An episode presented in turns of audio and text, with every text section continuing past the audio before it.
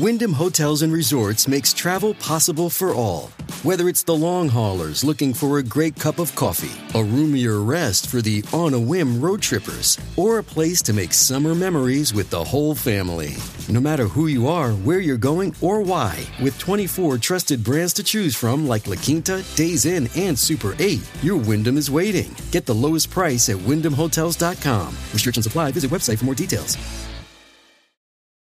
Look, Bumble knows you're exhausted by dating.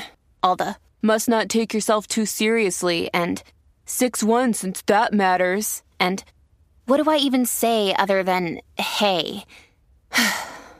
well, that's why they're introducing an all new Bumble with exciting features to make compatibility easier, starting the chat better, and dating safer. They've changed, so you don't have to. Download the new Bumble now.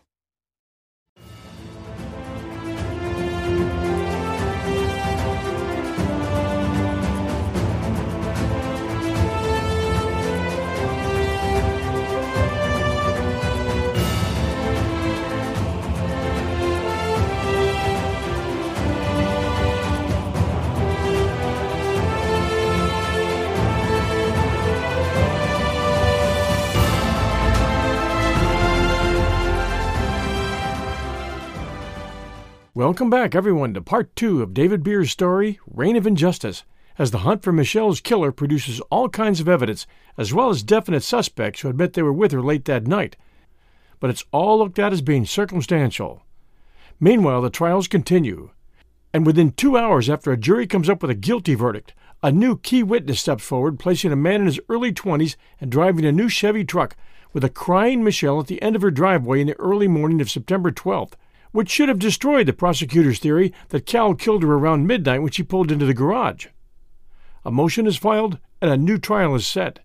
Michelle would never reach the end of her driveway that morning, but that's not how the prosecutors played it. They wanted Cal Harris tried, convicted, and jailed, and did all they could to make that happen. And now our interview with Reign of Injustice author Dave Beers continues. Please pardon my harsh voice during this interview as I was recovering from a cold on the day of the interview. Fortunately, Dave Beers does most of the talking. And now our story continues. Her her lifestyle um, did that did, was that allowed when it came to the trials in terms of how she was living, the kind of places she was hanging out. There were probably twelve to fifteen different bars or taverns that she frequented, who where they where she was known within a thirty to fifty mile radius, I guess, of home did that come out in the trial? Was her character ever assaulted, or was she pretty much protected from all that? Yeah, she's pretty much protected from that. Uh, nobody wanted to say anything bad about someone who was believed to be dead. Okay. And uh, so, you know, but there was a lot there, and, and and that was that was that was another thing that really kind of disturbed me. But that's probably what got her killed. Yeah, that, that they they somewhat they basically ignored her lifestyle and and the people she was hanging out with just just steered away from it completely. Even though, and there was also some early indications. We were never able to confirm this, but all of the evidence was kind of there, st- starting to take form that that she was involved in drugs. She had the classic symptoms, you know, weight loss, smoking more, sniffling, uh, not caring about her appearance. So those were all the classic signs. In fact, one of Cal's brothers said he recognized that because his own son had been had experienced something similar. So all the classic signs were there, and and we knew that there was uh, drug activity at Lefty's, and there was drug activity at uh, a, a different car dealership that she was hanging around at when she was down in that area, and they didn't think those things were important to to investigate like who who's she with? You know what is she up to? You know the, the other thing uh, that i just recalled d- during the investigation one of the most routine things that you do is when you have a case like this is to pull the video footage from some of these places. Whether it's a bar or a restaurant or a convenience store or whatever they knew the police knew uh, some of these places that she frequented. But did they pull any of the video footage to see where she was, who she was with, what she was doing. Uh, no, or if they did, they never disclosed it. That this that's irresponsible. Can you think of any more important things that the NYSP investigation did not reveal that should have been revealed? Yeah, one of the things uh, we, we discovered this later after the first trial. One of the good things they did do was was do polygraph exams of some of her boyfriends, uh, like Brian Early, for example. Uh, another man that she had a relationship with at Lefty's. Uh, he admitted to having a relationship with her for a brief period. They polygraphed him. They polygraphed one of Cal's coworkers who they suspected may have had a relationship with her. Uh, there was another man at Lefty's who was a convicted sex offender from Arizona, or other violent sex offender. They polygraphed him. And uh, they turned over all those results, and they all, uh, the conclusion pages were that they were being truthful. But there was another man, a fifth man, who we didn't identify until later, who supposedly took a polygraph, but for some some reason it, it didn't get included in the discovery material. Hmm. Uh, and and and uh, it was only because of our due diligence that we were able to discover that there had been a polygraph of this other man. We, we never did find out what the conclusion was. They, they did they did finally claim that he was polygraphed and claimed he passed, but we never saw the results. Describe the trials in brief, how each one went, and then when was the most information or the important witness revealed to your team? Well, the first trial went, it was only about two weeks long. It went pretty much as planned. We thought we'd put on a great defense. You know, we called our own uh, blood expert, and I, I, you know, think Joe Cawley did a nice job with uh, cross-examining their expert, and and we really really thought that they just hadn't met their burden of proof but unfortunately, uh, the jury came back and, and uh, convicted him. Uh, but like uh, Cal's co-counsel said later, he said uh, Cal was not convicted for anything he had done, but rather for who he was. Yep. So it was kind of a character conviction, and uh, so that that was the thing that kind of jumped out at me as to how that trial went. And and, and besides that, probably probably one of the most unfavorable components of the trial being held in Owego was the fact that it was it's a small town. Everybody knew Cal, and and he, and he had to deal with all the pretrial publicity before he went on trial. So four you know, years, card, four years of it. Yeah. Uh, yeah, the cards were stacked against him right from the right from the get go. He was declared guilty of murder too. So he yep. was was he sentenced? No, no, he was scheduled for sentencing, but he wasn't sentenced yet. Okay, and then take us from there almost immediately after the conviction, uh, you know, within, I'm saying I'm going to say within two hours, Joe Cawley, his attorney, uh, gets a call from a man named Kevin Tubbs, and, and, he says that he has information that that he just realized could be significant for the defense of Cal Harris, and he, he didn't he didn't know of its significance until he read a, a recent article in the paper covering the trial. Uh, so to make a long story short, we, we went and talked with Kevin, and he told a very credible story about where he was and what he was doing.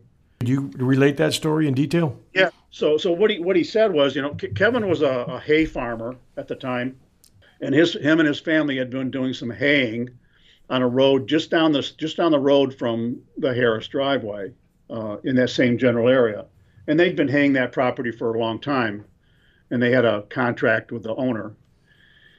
And so on, on the morning of uh, September 11th, he'd been working on that property and, and they, he had loaded some hay onto a hay wagon, but he had another commitment that morning and, and didn't have time to haul it out of there.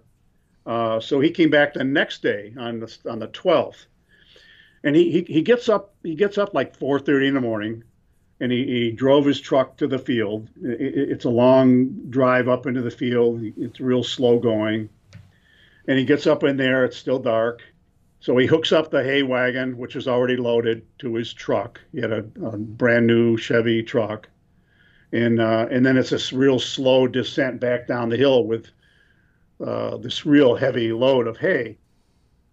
And then so when he gets down to the bottom of the hill, he, he turns uh, onto Forstrom Road, which is uh, a little side road off Hagadorn. Then he comes out onto Hagadorn and goes north up toward the Harris driveway. And as he approaches the Harris driveway, and he knew he knew the Harrises lived there. He didn't know them, but he knew of them, and he'd, he'd actually seen uh, Michelle out there at the end of the driveway, you know, mowing the lawn, that type of thing, usually on a small riding mower. Where, but uh, so he knew who she was or what she looked like. So he's driving up there and he sees this uh, pickup truck, which he described as either black or dark blue, angled out into the road, kind of blocking part of the road. And there was another vehicle in front of it, off to the side, light colored, he said. And as, so as he gets closer, he's starting to get concerned about if he's going to have enough room to get by with this nine foot wide hay wagon on, on a, a dirt road. And he, he, didn't want to go into the ditch because that would be a disaster. So he's just creeping by. And as he as he gets right up almost on the bumper of this pickup truck, he sees a man standing there, young man in his 20s, dark hair, and he he glares at him. Then he looks over and he sees a woman he believes is Michelle Harris, and it looks like she's uh, crying or had been crying. But she doesn't gesture to him that she's in need of anything.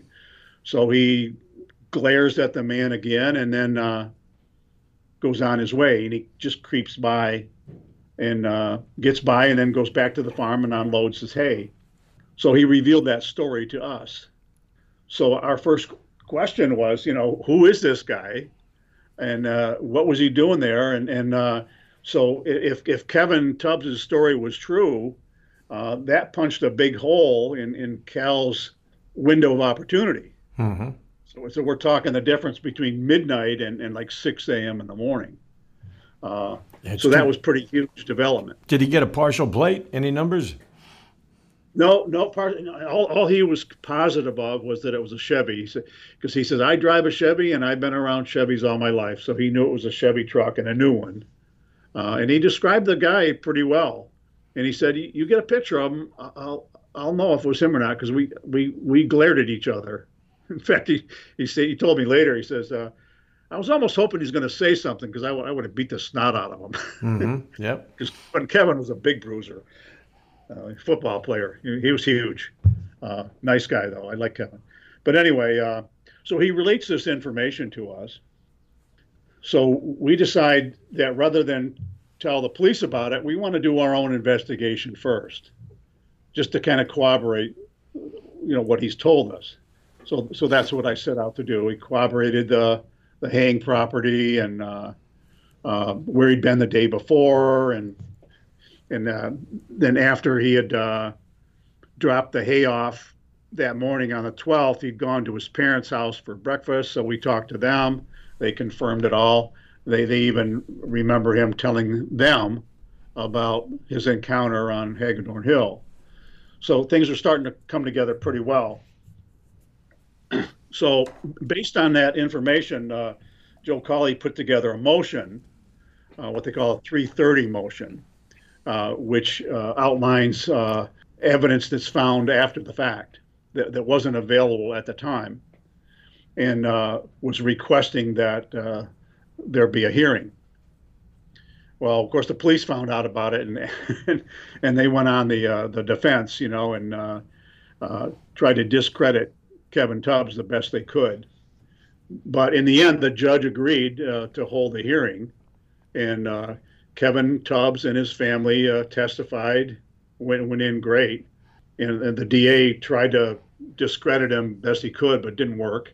So in the end, uh, the judge, uh, Judge Smith at the time, uh, found that uh, the Tubbs family was credible.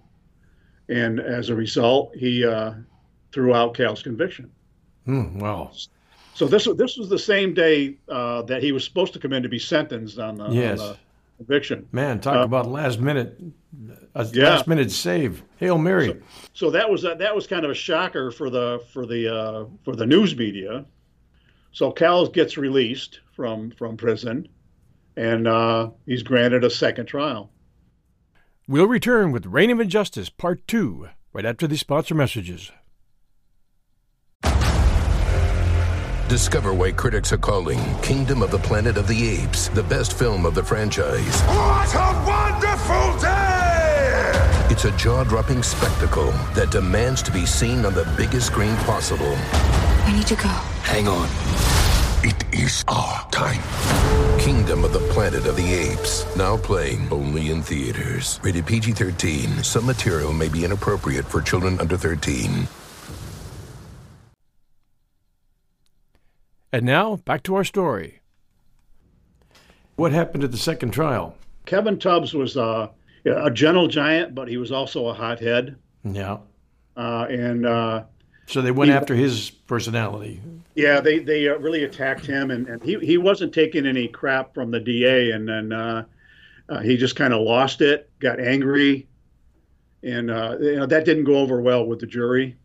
He- it's he probably just the- exactly what the DA wanted him to do. Yeah, they, that that they wanted to get under his skin, and, and they they did that very successfully, and uh, so as a result, uh, I mean, one would think that the New York State Police and the DA, having seen this man step up and give his version of what went on, and it's been corroborated in, in, in any number of ways, you would think that there'd be just a, a hint in their minds that maybe it's time to see some true justice. you would think. I mean, that was my whole point. Uh, But no, not at all. They're, they're trying to save their reputation. They had a theory by God, and they're going to stick with it if they have to see this guy go to the chair. Yeah, I mean, because they they had, you know, I, I was hoping, having been a former police investigator, that uh, they would take that information and investigate not only Kevin Tubbs. I understand their reason for investigating him, but once you're done with that, you got to investigate what he saw. Yeah. You know, and and and and find try to find out who this person is. And did they? why he's there. But they but they never do. Yeah, and there again, your injustice. There's your reign of injustice right there. So, so it, be, it became a matter of, of salvaging their case uh, against Cal. So what happened? What was the outcome of trial two? He was convicted, and and this time he was sentenced to uh, 25 years to life. Yeah. E- even with Tubbs saying that, hey, th- there's there's the last person that likely that saw her alive. He saw him, and he can identify him. Even with that, the jury turned Yeah. against him. Well, and on top of that, just just to add to the argument, uh, he was retried in that same little town uh, again, with with everybody knowing that he'd already been convicted. Didn't they ask for a different venue? Did you? They did, but it was denied. So, So he's convicted, yeah. and what happens then? Well, he goes to prison for Yep. uh, he, uh, they. He was shame. committed to uh, the Auburn Correctional Facility up in Auburn, New York, and then he, he remained there for the next uh, three and a half years. And what happened with the children? Uh, they were cared for by his aunt, uh, who was uh, his dad's sister. Uh, so they basically raised the kids. Uh, Same property, or was that, um, or did they Excuse sell me? the property? Did they sell the property, and did he lose the dealership? his general manager took over the dealership, Okay. uh, but no, they kept the house for the time being. Uh, I don't I don't know if they continued to live there or if the kids went and lived with with their aunt. Uh, but she was she was great with them, very strong supporter of Cal, and uh, she's since passed away, unfortunately. But uh, she would take them up to see Cal uh, every weekend at the jail. Uh, so he he stayed in uh, active played an active role in their in raising them. So. Did you continue in the employment of him as a defense attorney during those years? once he was convicted and sentenced, uh, my role became a lot less. I, I would consult with uh, uh, with his attorney who was writing the appeal. What happened And- with the guys from Texas? What was that story? Very Yeah, I- likely one of them may may well have been the killer. What was that whole story? We, identified these guys uh, before the second trial, but it was all circumstantial stuff, and we weren't allowed to address it to very much uh, extent in during the trial. But you had pictures. I was wondering if T- Tubbs ever got to look at their pictures. Yeah, yeah. In fact, I uh, that was one of the first things that uh, that, that we did once we identified these guys, and it was kind of interesting how we did that. Not long after Kevin Tubbs came forward, another man called, uh, and and he claimed to have information that could be helpful as well. So so we get a hold of this guy. His name was Stephen Green. He lived down in Pennsylvania, just below Waverly, where this happened, where Michelle worked he, he said he said he was surprised that Cal got convicted uh, because he had heard some rumors around this steel plant where he used to work that two or more employees uh, of the steel plant had been with Michelle on the night she disappeared. He said it was pretty common knowledge uh, around the steel plant. He couldn't remember their names at the time, but he says if if if uh, if I hear them, I'll, I'll recognize who they are. So I, excuse me, I went back to the drawing board and I remembered after hearing that that way back during the uh, when we first started getting discovery material, I came across the lead that was assigned to an investigator to uh, to interview uh, steel workers. And you know, I, I didn't put much uh, uh, emphasis on the, the lead at the time because there wasn't much there. Uh, but I remembered re- reading it, so I pulled it back out and I'm looking at it, and uh, they had, it identifies this Stacy Stewart and this Chris Thomason as having been interviewed. Well, well, they interviewed Stacy Stewart. They didn't interview Chris. Um, well, they did, but, but they, they, didn't tell us till later. Uh, hmm. But anyway, uh, so I'm looking through the file, and uh, there's no pictures, but there was a, a description of him because he because he, he, had a, prior DWI, so I I got a physical description of him. Uh, but they'd also run uh, uh, a motor vehicle record on him. And in, in the motor vehicle record, it showed that he owned a, a 2000 black Chevy pickup truck. Hmm. And so that kind of rang a bell with me right away. So I, I, I contacted a, a, private investigator in Texas, uh, but she got back to me like the next day. And, and, and in Texas, uh, she was able to get their driver's license photographs. So she sent them to me, and uh, you know, Stacy Stewart in particular, you know, jumped right out at me because he owned the truck, and he fit the description that that Kevin Tubbs provided.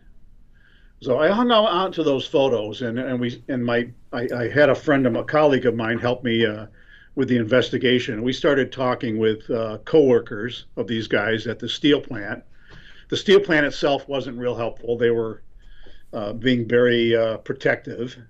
Uh, you know how human resources is sometimes. Mm-hmm. Uh, so so we had to we had to arrange to interview some of these people uh, at home rather than at work, which we did. And they all confirmed the identity and recognized the photographs. And then, so I called Steve Green back and told him the names. Is yep, there's the ones. And he said the other thing. He says, uh, not long after Michelle went missing, uh, these guys packed it in and, and moved back to Texas. Mm-hmm.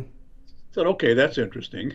So, so I started to, you know, see these red flags on on Stacy Stewart. Uh, so I started looking at him a little more, and uh, one of the things I learned was, uh, you know, in, in, the address he listed in in the report, the police report. Uh, I decided to check into that a little bit so I went to the clerk's office and, and pulled the real property records on the uh, his house to find out that that he had he had uh, abandoned it hmm. uh, in in February of 2002, 2002. Uh, and and and uh, he had, he had he had just uh, closed on the property three weeks before Michelle disappeared, and his first payment was due on the 15th of September. Huh. Never made the first payment. Huh. And, and never made any payments. He, he just uh, he just abandoned the property, uh, and then he finally uh, he stayed there for a while, and but then uh, foreclosure notices started going out. I got copies of those, and uh, so finally he, he must have seen the writing on the wall, and he uh, he quit work along with his other friend Chris, and they moved back to Texas. But the, but the another side story there, uh, on their way back to Texas, they burglarized one of their coworkers' homes. One of the coworkers that worked at the steel plant.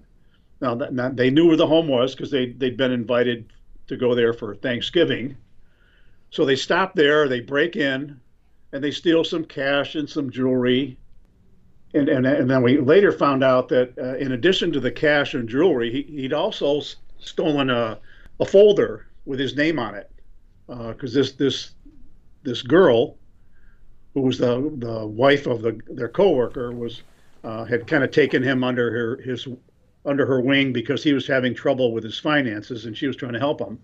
So she kept a folder in her house with his name on it, utility bill, uh, uh, Time Warner bill, and uh, his car payment, that type of thing. So in addition to the cash and jewelry, that folder was missing also. Their neighbor who witnessed it happening described Stacy Stewart and Chris Thomason in the truck hmm. that had a redneck sticker on the back, which which matched his truck exactly. So anyway, but the bizarre part about it was uh, about two weeks after uh, this happened, this this girl who was who was burglarized and had these things taken. Uh, she's telling everybody she knows that these guys burglarized her house and, and how upset she was that that this jewelry was taken because one of the pieces of jewelry had been given to her by her brother, uh, and and that was the only thing he'd ever given to her in her life. So it meant a lot to her. so word word spread of, of this happening, and she goes into work one day shortly thereafter, and uh, her boss hands her an envelope, and, and it's addressed to the bar where she worked, in, in, in, in her name, but in, in care of this bar. And she opens it up, and it's the jewelry, and it has a Texas postmark on it. So, obviously, our, our uh, case against uh, Stacy Stewart starts to, uh, you know, a lot of red flags jumping up here. I, I presume that the New York State Police uh, at that time had no interest in more investigations. No, they they uh, their original report uh, indicated that they had interviewed him, and and here's where the here's where uh, in, in in reading that report initially back when it first happened, I never picked up on it, but when I but when when I was investigating it now, after learning this from Kevin Tubbs, I'm reading through the lead, and right at the bottom, the bottom paragraph Stacy Stewart scheduled for a polygraph October 8th. So he, so he was the one that uh, they'd never disclosed. Yeah. Okay. We, we, we in talking to people that knew Stacy and, and his coworkers and friends, a girlfriend he had, she, she, she provided some real helpful information. And uh, so we were under the impression that at, at some point in time, Stacy had poured a concrete floor in his garage for his where he stored him and his Chris stored their ATVs. Because he he lit a little house, a little cabin on four acres of land. It was in a remote area, had a pond out front, but a lot of space out back where you could go four wheeling. So we were suspicious about this concrete floor, and, and we didn't know if, if it had been poured before or after Michelle disappeared. But all indications were it was done uh, after she disappeared.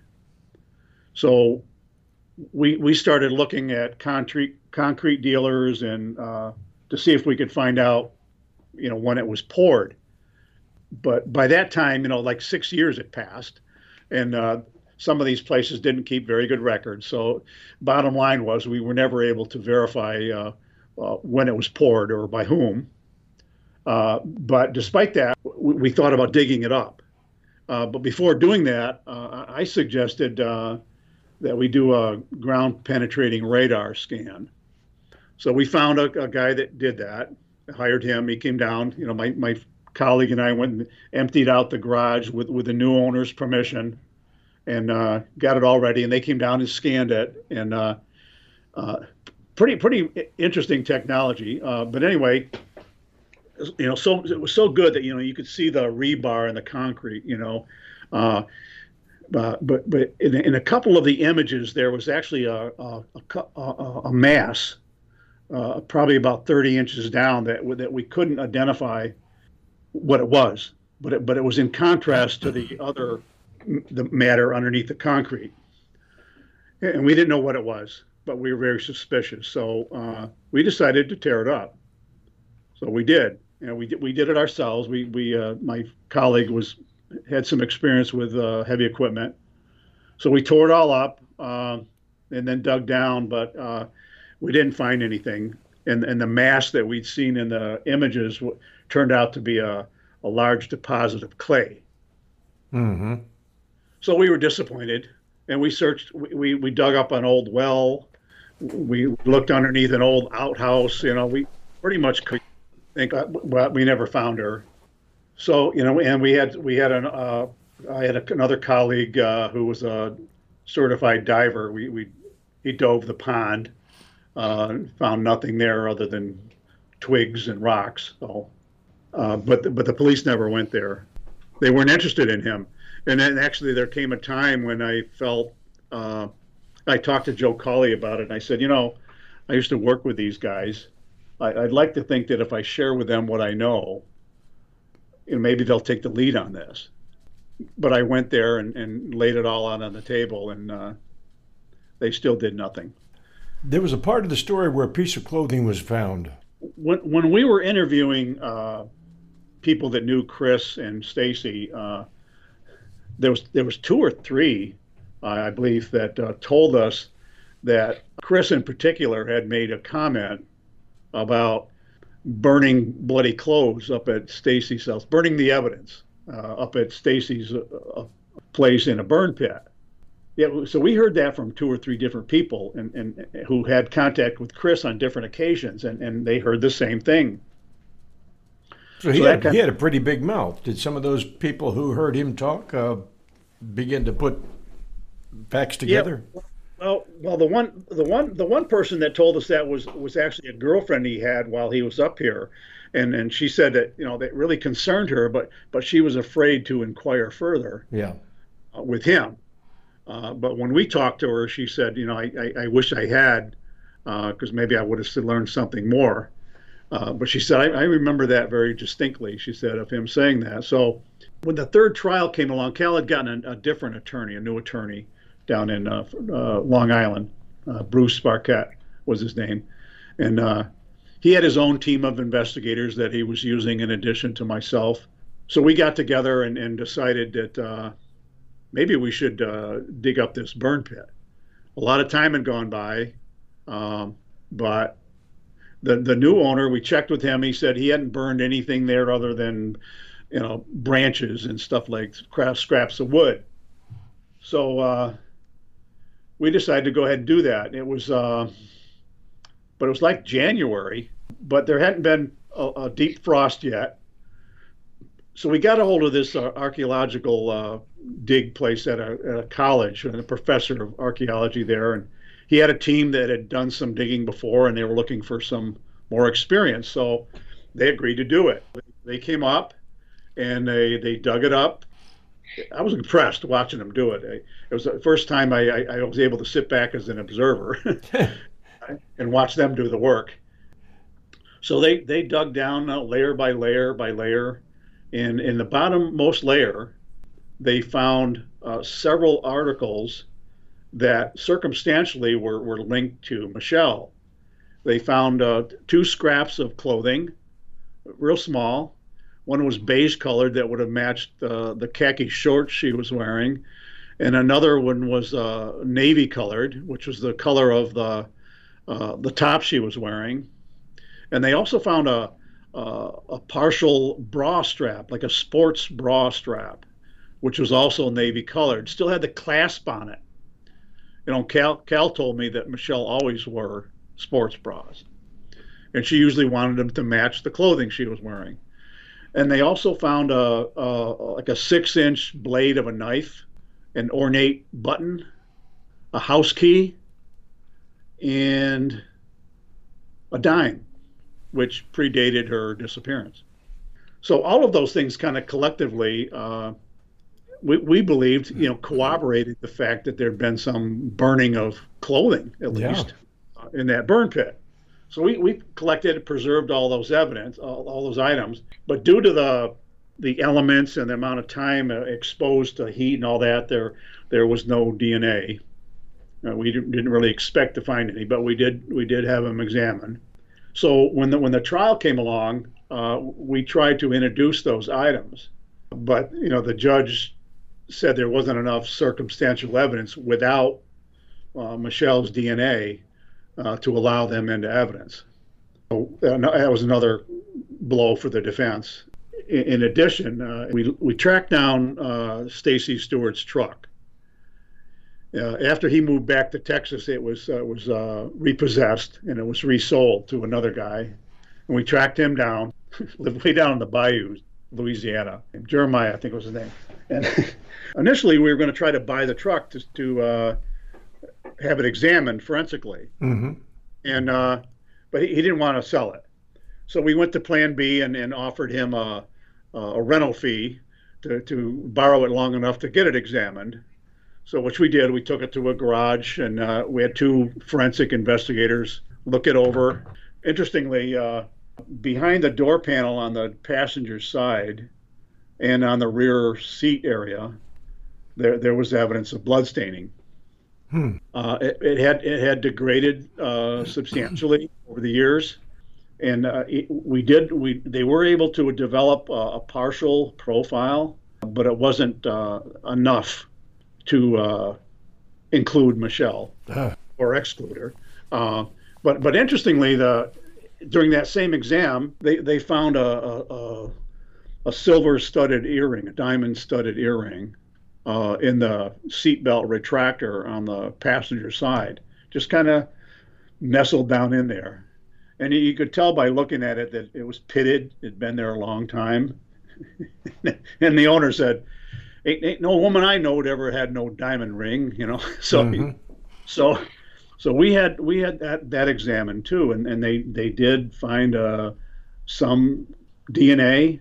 Uh, again, it was degraded, and but they couldn't uh, they couldn't match it to Michelle, but they, they couldn't exclude her either. Yeah.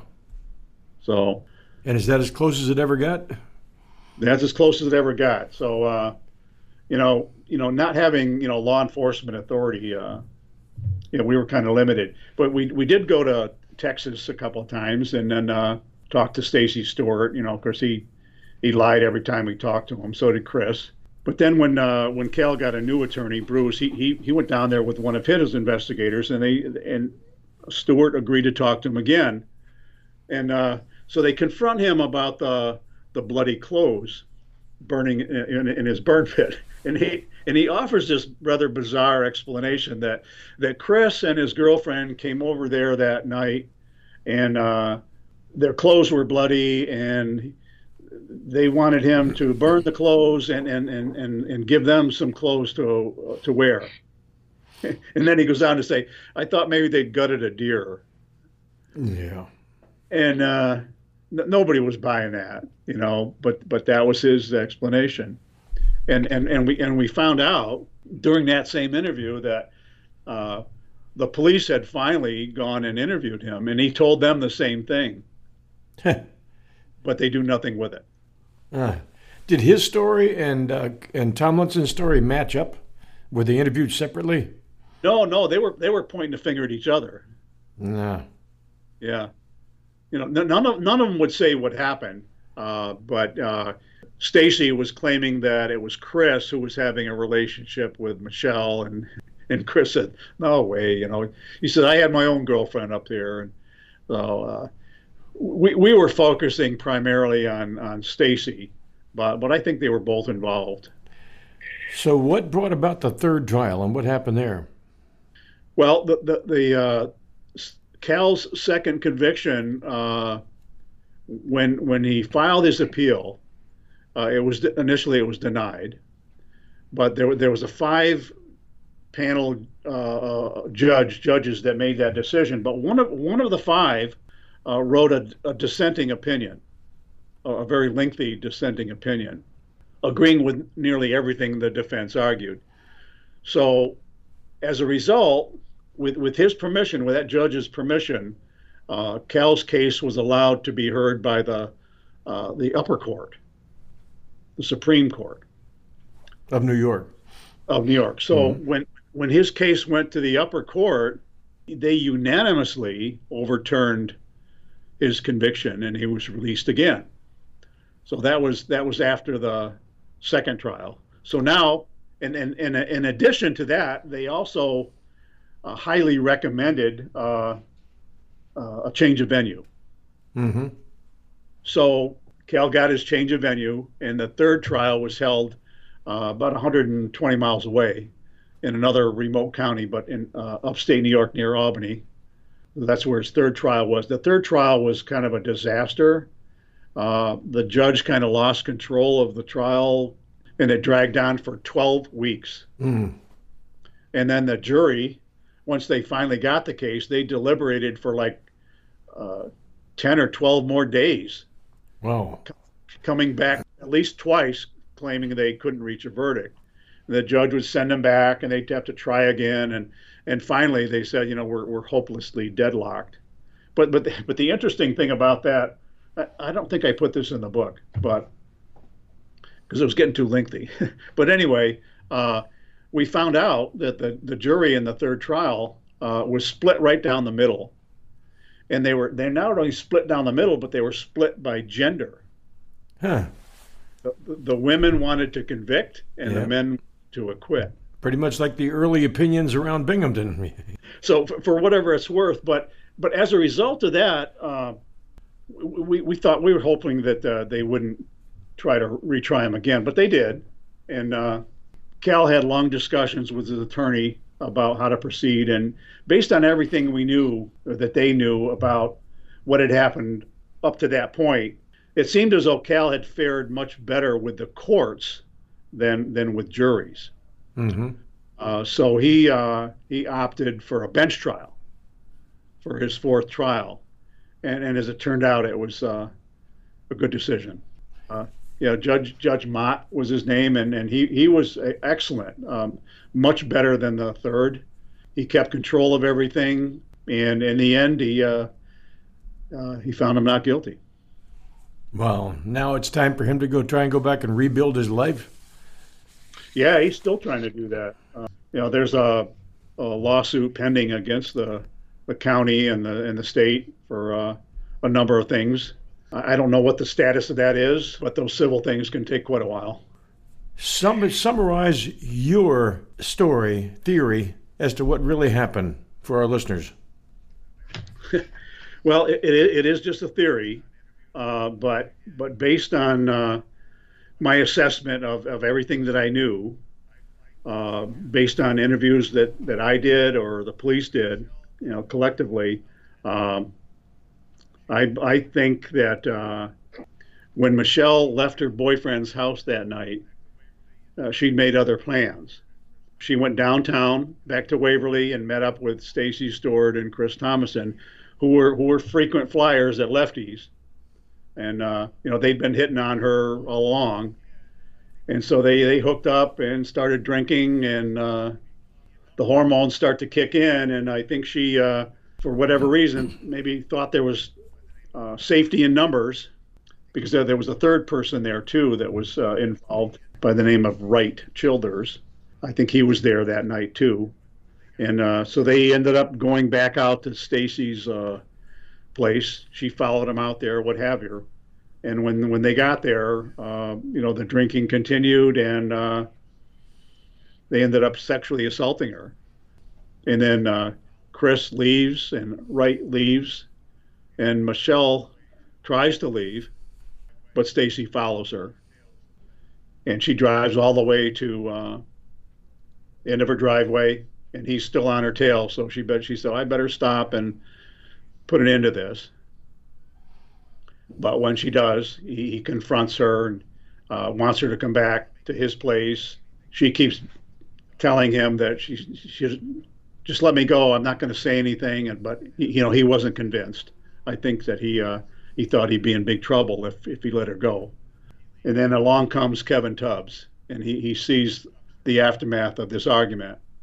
And after he leaves, he abducts her and takes his, takes her back to her place. And wh- whether it was back at his place or along the way, uh, she tried to resist, and uh, he ends up killing her. So I think that's what happened. Don't know for sure, but uh, uh, in, in my opinion, uh, everything kind of pointed to that uh, type of scenario. Thank you for sharing this story and this book. And we all wish justice could be served. And we're sorry for the injustice that seemed to be served. Are you left with even a 1% idea that it's possible that Cal Harris still could have done it? Or are you 100% on the other side? No, no, I'm convinced he had nothing to do with it. I, I understand the strong argument uh, as him being a suspect. That that's kind of an automatic, but uh, when you look at it from an evidence perspective, uh, I don't think he had anything to do with it. You know, maybe one of these guys will say something at some point, or maybe she'll appear somewhere. I, I don't know. I'm not real optimistic that anything more will happen, but uh, they're, they're not going to pursue Stacy Stewart. Uh, they they've already gone after Cal, and you know if Stewart ever got arrested, his biggest argument would be, hey, he did it. You know, he's already been convicted twice. You know, and so I think he'll just uh, walk free. Were you involved in any other well-known cases in your professional work after that? Yeah, as a matter of fact, John, I, I, I just I just published Ah. a second book, It- it- almost as tragic as this one, uh, here in the city of Binghamton. Yeah, I, I, I titled it "Immunity for Murder," uh, because the uh, really sad story. Uh, young woman, 23 years old at the time, four small children, single mom. She she gets convicted of killing her two-year-old son, and she gets sentenced 25 years to life in prison and her other three kids get taken away in foster care. Five and a half years. And the appellate court uh, responds and, and throws out her conviction Wow. entirely, saying saying that the uh, the evidence, the verdict was against the weight of the evidence, and then they went on to explain why. So she was set free, and she struggled to get her kids back, but she did. The the real killer, her boyfriend, who was given immunity to testify against her, Oh, walked wow. away. David Beers, thank you very much for the Cal Harris story, Reign of Injustice.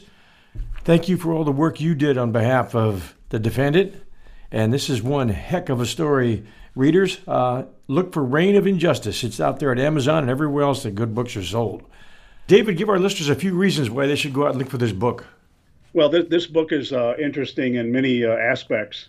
Cal was a wealthy businessman. He had a beautiful wife, four small children, but there was a divorce pending. Despite extensive searches, there was no body, no murder weapon, and only the scant evidence was uh, would only suggest that th- there was no evidence to suggest it was an assault or a murder. And Michelle was living a at-risk lifestyle. Even without any evidence, four years later, Cal was still arrested. Uh, there were several bizarre twists and turns along the way. So bizarre at times, I, if I had written it as fiction, nobody would probably believe it. Nah, that never happened. But what makes it interesting is the fact that it did happen. And along the way, new evidence and other suspects uh, were ignored. New defense witnesses were turned into villains. And the book also addresses the very issues plaguing our criminal justice system today that result in far too many wrongful convictions. The specific causes are multiple and often difficult to identify, but this book identifies several, including but not limited to conflict of interest, confirmation bias, malicious prosecution, failure to investigate, fabrication of evidence, suppression of evidence, lack of accountability, and supervisory oversight. I've often been asked by those who've read the book, how much did all this cost? The truth is, Cal's the only one that knows that. However, I would say a conservative estimate would be well over a million dollars. That being said, in a similar situation, the average person would never be able to afford all that that was necessary to defend themselves. Inasmuch, without his financial resources, Cal would likely still be in prison. Well said. Yeah, I, I get I get asked that a lot. You know, how much did this cost? You know, what do you think? You think Cal's still be in prison if he couldn't afford this? Well, probably. Yeah. Thank you so much. It was nice meeting you. nice. And I'll look forward to our next talk and receiving your book. All right, it, Good. will be Thank on its you. way soon. Bye bye. Thanks again. Thanks for joining us for Reign of Injustice, the Cal Harris story by David Beers. I highly recommend this book, and this interview should serve as a primer for you. There are a number of notable moments in the book that you'll find remarkable. One being the signal that Beers saw lead state police investigator Susan Mulvey flash to her father, whom Cal Harris had fired, in the courtroom when the jury delivered the guilty verdict to Harris. There are many more instances described that make you wonder how the state police operate and how many people are wrongly accused and tried every year. When Tubbs stepped forward with what was proven to be an honest story, that should have blown up the prosecutor's theory that Michelle had driven home to her garage around midnight and that Cal killed her there and then. Yet they stuck to their theory and succeeded in rattling Tubbs and turning the jury against him. And why wasn't the second trial held in another county when all the Owego public opinion had been turned against Cal? So many questions. I hope you enjoyed the story, and hope it leaves you with some questions about justice in America. If you did, send us a nice review, especially you Apple listeners, and share this episode with your friends. We'll be back next week, Sunday night, with a brand new episode here at 1001 Heroes, Legends, Histories, and Mysteries podcast. This is your host, John Hagadorn. Stay safe, everyone, and we'll be back soon.